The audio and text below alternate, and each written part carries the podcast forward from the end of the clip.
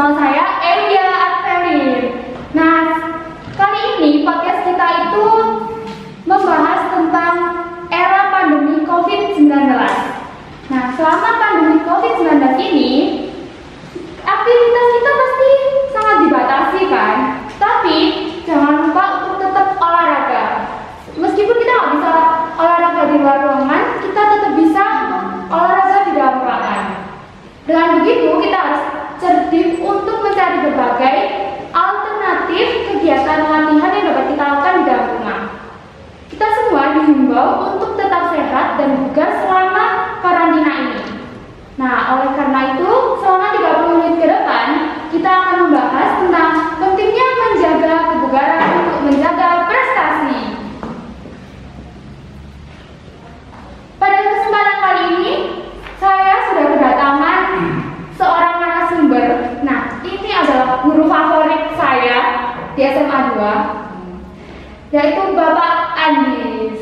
Selamat siang, Andis. Selamat siang, Andis. Oke. Pak Andis adalah guru olahraga dari SMA Negeri 2 Batu, dan juga kita kedatangan Mas Bagas dari Pocari Sweat. Halo, Pak. Halo, Mas Bagas. Oke, Mas aja ya, jangan Pak. Oh, oke. Biar akrab ya, Mas. Saya juga mau berterima kasih karena sudah menyempatkan waktu untuk kolaborasi dengan Audam Podcast ya, Mas. Ya, thank you juga ya udah diberi kesempatan buat kolaborasi. Seru banget pasti ya teman-teman. Pasti kalian udah penasaran kan apa sih yang mau kita bahas. Terus kali ini kita juga kolaborasi tuh sama Pocari Sweat. Siapa sih yang nggak tahu Pocari Sweat? Saya aja suka ya kan. Thank you loh. Oke. Nah, kali ini topik kita tuh penting banget, Pak. Yeah. Dan kebetulan relate juga dengan keadaan sekarang. Jadi berhubungan banget. Apalagi saya tahu teman-teman saat ini tuh pasti excited, semangat banget buat mengikuti apa sih yang bakal Pak Andis guru kita tercinta berikan. Dan juga apa sih sebenarnya yang harus kita lakukan untuk menjaga kesehatan kita di masa pandemi ini? Untuk menjaga kesehatan di masa pandemi seperti ini, kita tetap menjaga protokol kesehatan dengan sering-sering mencuci tangan, kemudian keluar memakai masker, jaga imunitas tubuh, ya. Kemudian beristirahat yang cukup, makan makanan yang bergizi, berbanyak konsumsi buah dan sayur yang mengandung vitamin C. Dan juga jangan lupa yang penting adalah menjaga dehidrasi tubuh. Karena jangan sampai kita kehilangan konsentrasi akibat dehidrasi. Selain itu kita juga harus rajin untuk berolahraga untuk menjaga stamina tubuh kita. Benar banget Pak, karena selama kita di era pandemi ini kita pasti di rumah, jangan pernah keluar, nggak pernah aktivitas. Biasanya kalau nggak aktivitas olahraga di rumah, pasti di sekolah itu pasti ada olahraga. Nah, sekolah juga masih online kan Pak ya. Nah, itu apa sih tantangan Pak Andis selama mengajar di era pandemi ini? Kan selalunya online, pasti itu ada plus minusnya, ada kesulitannya, dan bisa ceritain Pak. Yeah. Kalau plus minusnya banyak, kita di sini harus merubah, membuat pola lagi dengan membiasakan kebiasaan-kebiasaan yang baru. Oke. Pada dasarnya kegiatan olahraga itu harus menjadi kegiatan olahraga yang fun, senang. Kalau kita fun, senang, tubuh kita menjadi sehat. Ketika kita masih online, maka pembelajaran juga cukup terbatas karena aktivitas tatap muka kita sangat berkurang. Untuk itu, saya sebagai guru olahraga tetap menganjurkan anak-anak di rumah melaksanakan olahraga di rumah. Yang penting kita bergerak, tidak malas-malasan. Supaya apa? Dengan bergerak, tubuh kita akan tetap terjaga kesehatannya. Itu aja. Nggak laku semua ya Pak? Iya, nggak laku. Nah, juga momen, ada momen untuk kita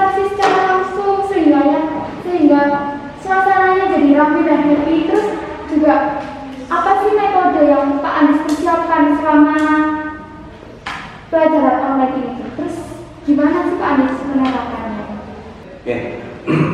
Dalam menghadapi kondisi pandemi seperti ini, hal-hal yang perlu kita lakukan itu adalah banyak perubahan-perubahan baru.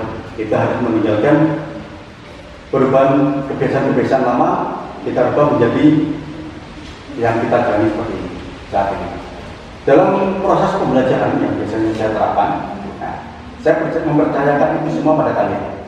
Kalian melakukan olahraga, saya kasih materi, kalian melakukan di rumah dengan sendiri. Pengawasan orang tua itu yang penting. Biasanya kalian di sekolah bisa ada pengarahan dari bapak ibu guru, ada materi dari ibu guru. Nah, sekarang kalian dituntut untuk mencari, menggali informasi-informasi dari materi yang diberikan oleh wali guru di sekolah. Nah, kita memanfaatkan teknologi yang ada. Misalkan kita pakai jaringan internet, banyak sekali materi-materi yang bisa kalian ambil di dalam seperti di YouTube dan lain sebagainya. Nah, itu yang perlu kalian bisa kalian terapkan. Itu, Selin. Ya, terima kasih Pak. Terus gimana sih pendapat Mas Bagas juga tentang belajar online? Oh ya. Apa sih plus minusnya? Terus efektif nggak sih menurut Mas Bagas?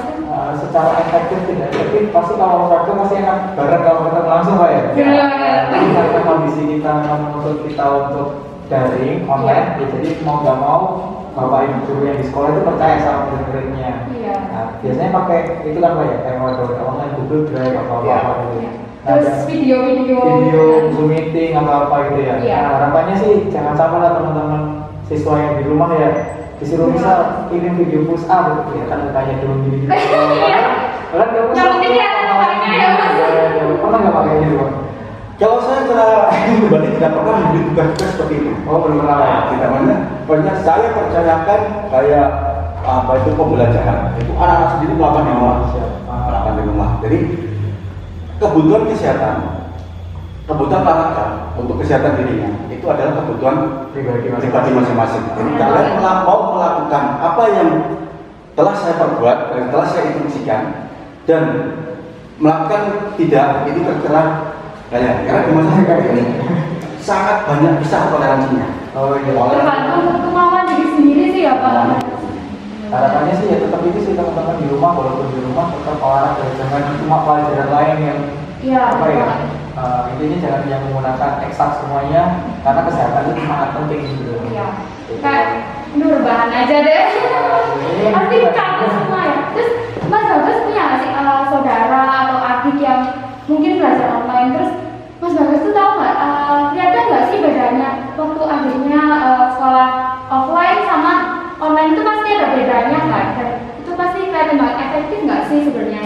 Okay. Secara kalau saya sih punya adik sih, tapi kuliah online. Oh, kuliah online ya Mas? Iya, jadi online. Secara awal sih pasti seneng ya? Iya. Tadi juga pasti. Sangat banget. Iya, yang awalnya harus berangkat pagi. Karena sekarang nggak perlu mandi, nggak perlu apa, cukup ngadep laptop, ngadep HP gitu. Nah, tapi lama-lama pasti teman-teman juga bosan kan kalau online terus. Karena kita juga butuh bersosialisasi sama teman-teman gitu. Jadi harapannya sih ya secara metode memang berbeda, tapi secaranya itu harus diteruskan sih kita. Kalau tujuannya adalah mencari ilmu gitu, jangan malah menggampangkan metode yang dibuat. Ya, kita tuh kita tetap belajar tapi pakai atau memanfaatkan teknologi kita yang semakin maju ya Mas. Oke. Terus saya rasa kan teman-teman tuh pasti males-malesan tuh di rumah. Rebahan, jangan jauh-jauh, saya juga sukanya rebahan. Nah, Pak Andis dan Mas Bagas punya nggak sih tips kayak olahraga yang ringan-ringan aja deh yang kita bisa lakuin cuma berdiri terus 15 menit udah selesai gitu. Gimana Pak Andis dan Pak Andis dulu? Nambahin aja.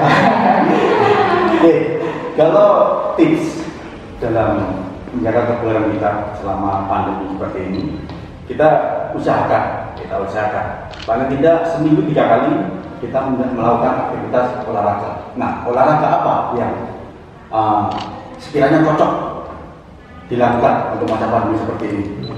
Tentunya olahraga-olahraga yang intensitasnya rendah sampai sedang, ya, rendah sampai sedang, jangan yang berat. Oke. Kenapa? Ada alasannya. Kita kalau berolahraga keluar di luar, itu kan wajib di masa pandemi seperti ini kita wajib pakai masker. Nah, waktu olahraga pastinya tubuh kita banyak memerlukan oksigen untuk masuk. Nah, kalau kita pakai masker, pasti oksigen yang masuk akan berkurang. Dengan berkurangnya oksigen itu bisa mengakibatkan fatal.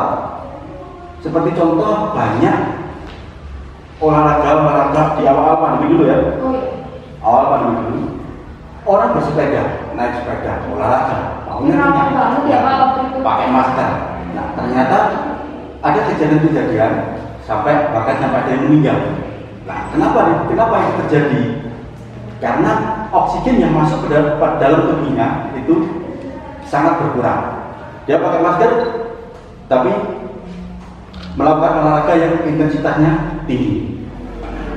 WHO sendiri menyatakan di masa pandemi seperti ini, menyarankan pada masyarakat untuk tidak melakukan olahraga berat, intensitas berat di luar. Olahraga intensitas berat bisa dilakukan, tapi di dalam rumah. Olahraga berat bukannya dilarang, tapi disesuaikan dengan kebutuhan kita. Kalau seperti kita, bukan ahli, melakukan olahraga sedang sampai ringan, ya. Ringan sampai sedang. Untuk yang atlet bisa melakukan olahraga berat, tapi dia harus melakukan di dalam ruangan. Protokol kesehatan tetap dijalankan. Intinya seperti itu. Berarti tetap harus jaga jarak, terus juga protokol. Kalau misalkan mau olahraga berat itu kita kalau bisa di dalam ruangan gitu ya Pak ya. Betul. Oke, apalagi di masa pandemi ini. Terus gimana sih kalau pendapatnya Mas Bagas? Ya saya nambahin aja sih dari Pak tadi ya. Benar Pak. Intinya kita selama pandemi ini memang walaupun kita kadang pengen olahraga yang rame-rame, kita ya harus mau nggak mau ngalah lah untuk kebaikan kita semua.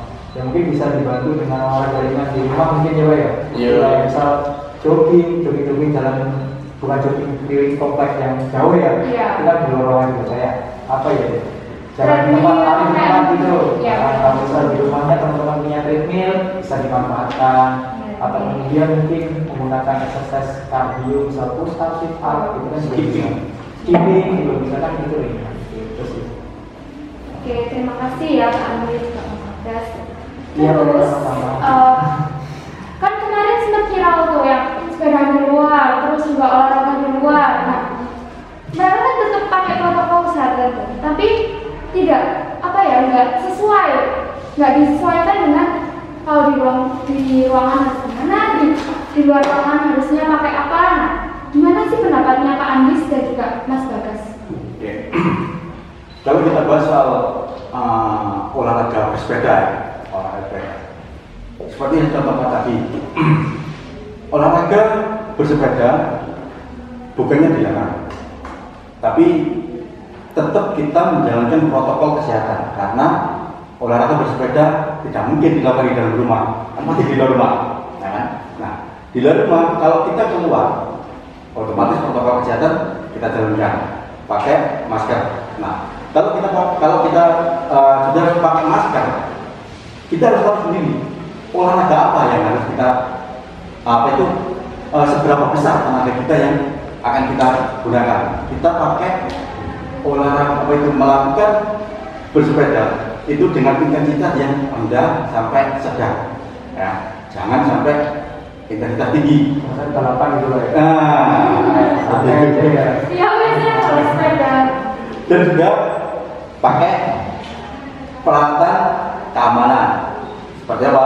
Helm, ya, pelindung siku, pelindung lutut, itu tetap harus dijalankan. Protokol kesehatan tetap. aja. Sebenarnya sudah jelaskan sama Andis semua. Iya jelas banget ya. Jelas nggak pakai apa ya APD kayak misalnya dalam psikologi gitu sama mungkin jangan sampai berkumpul pak ya.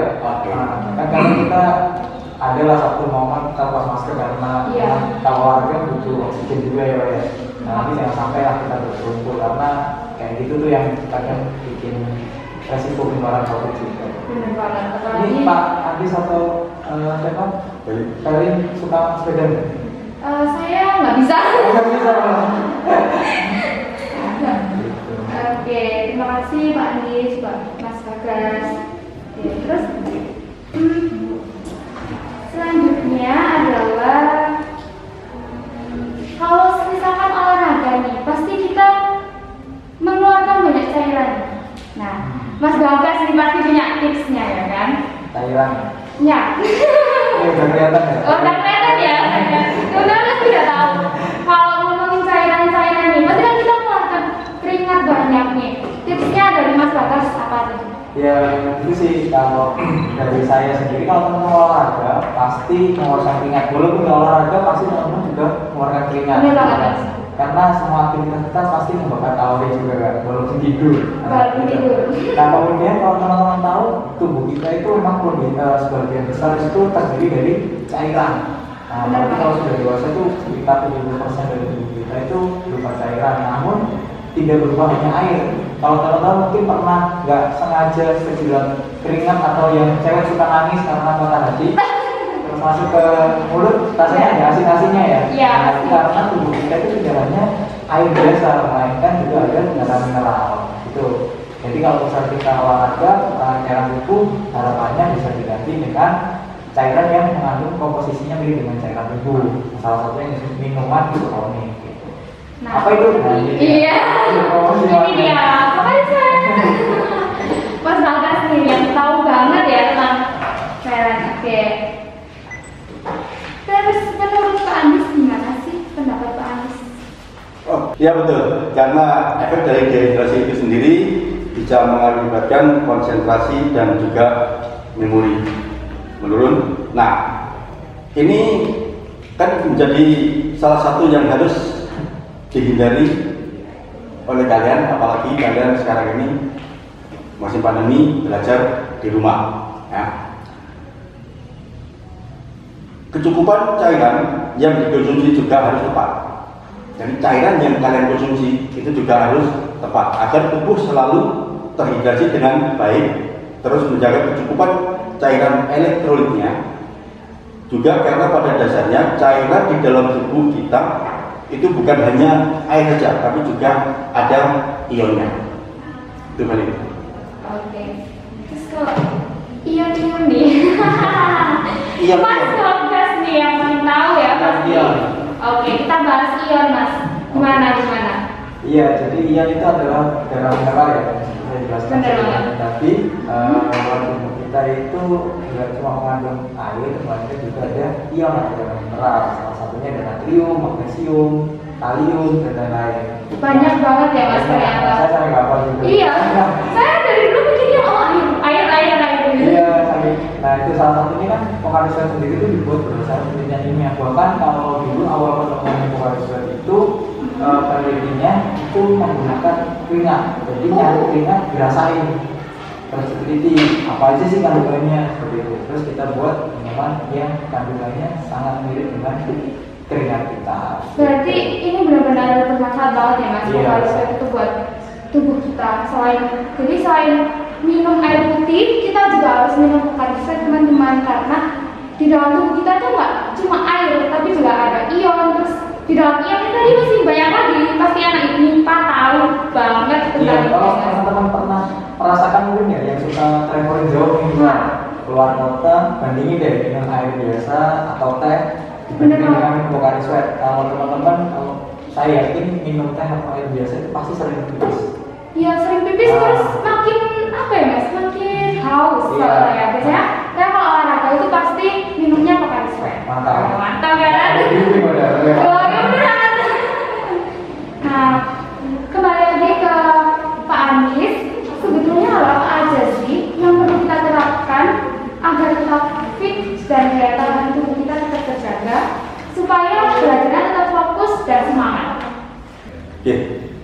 Untuk menjaga kebugaran kita di masa pandemi seperti ini, tips yang perlu kita lakukan menurut saya ya, yaitu banyak minum cairan. Nah, sediakan di dalam tubuh kita itu terkecukupi cairannya. Kemudian yang kedua, istirahat, tidur yang cukup.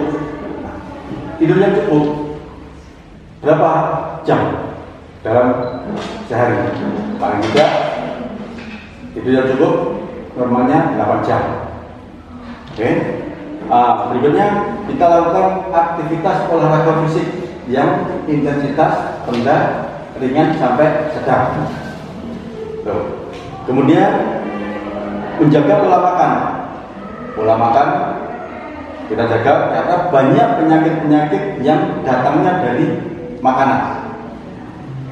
Setelah makan kita minum yang manis-manis. Menurut kalian enak ya? Menurut kalian enak, ya kan? Enak banget Pak.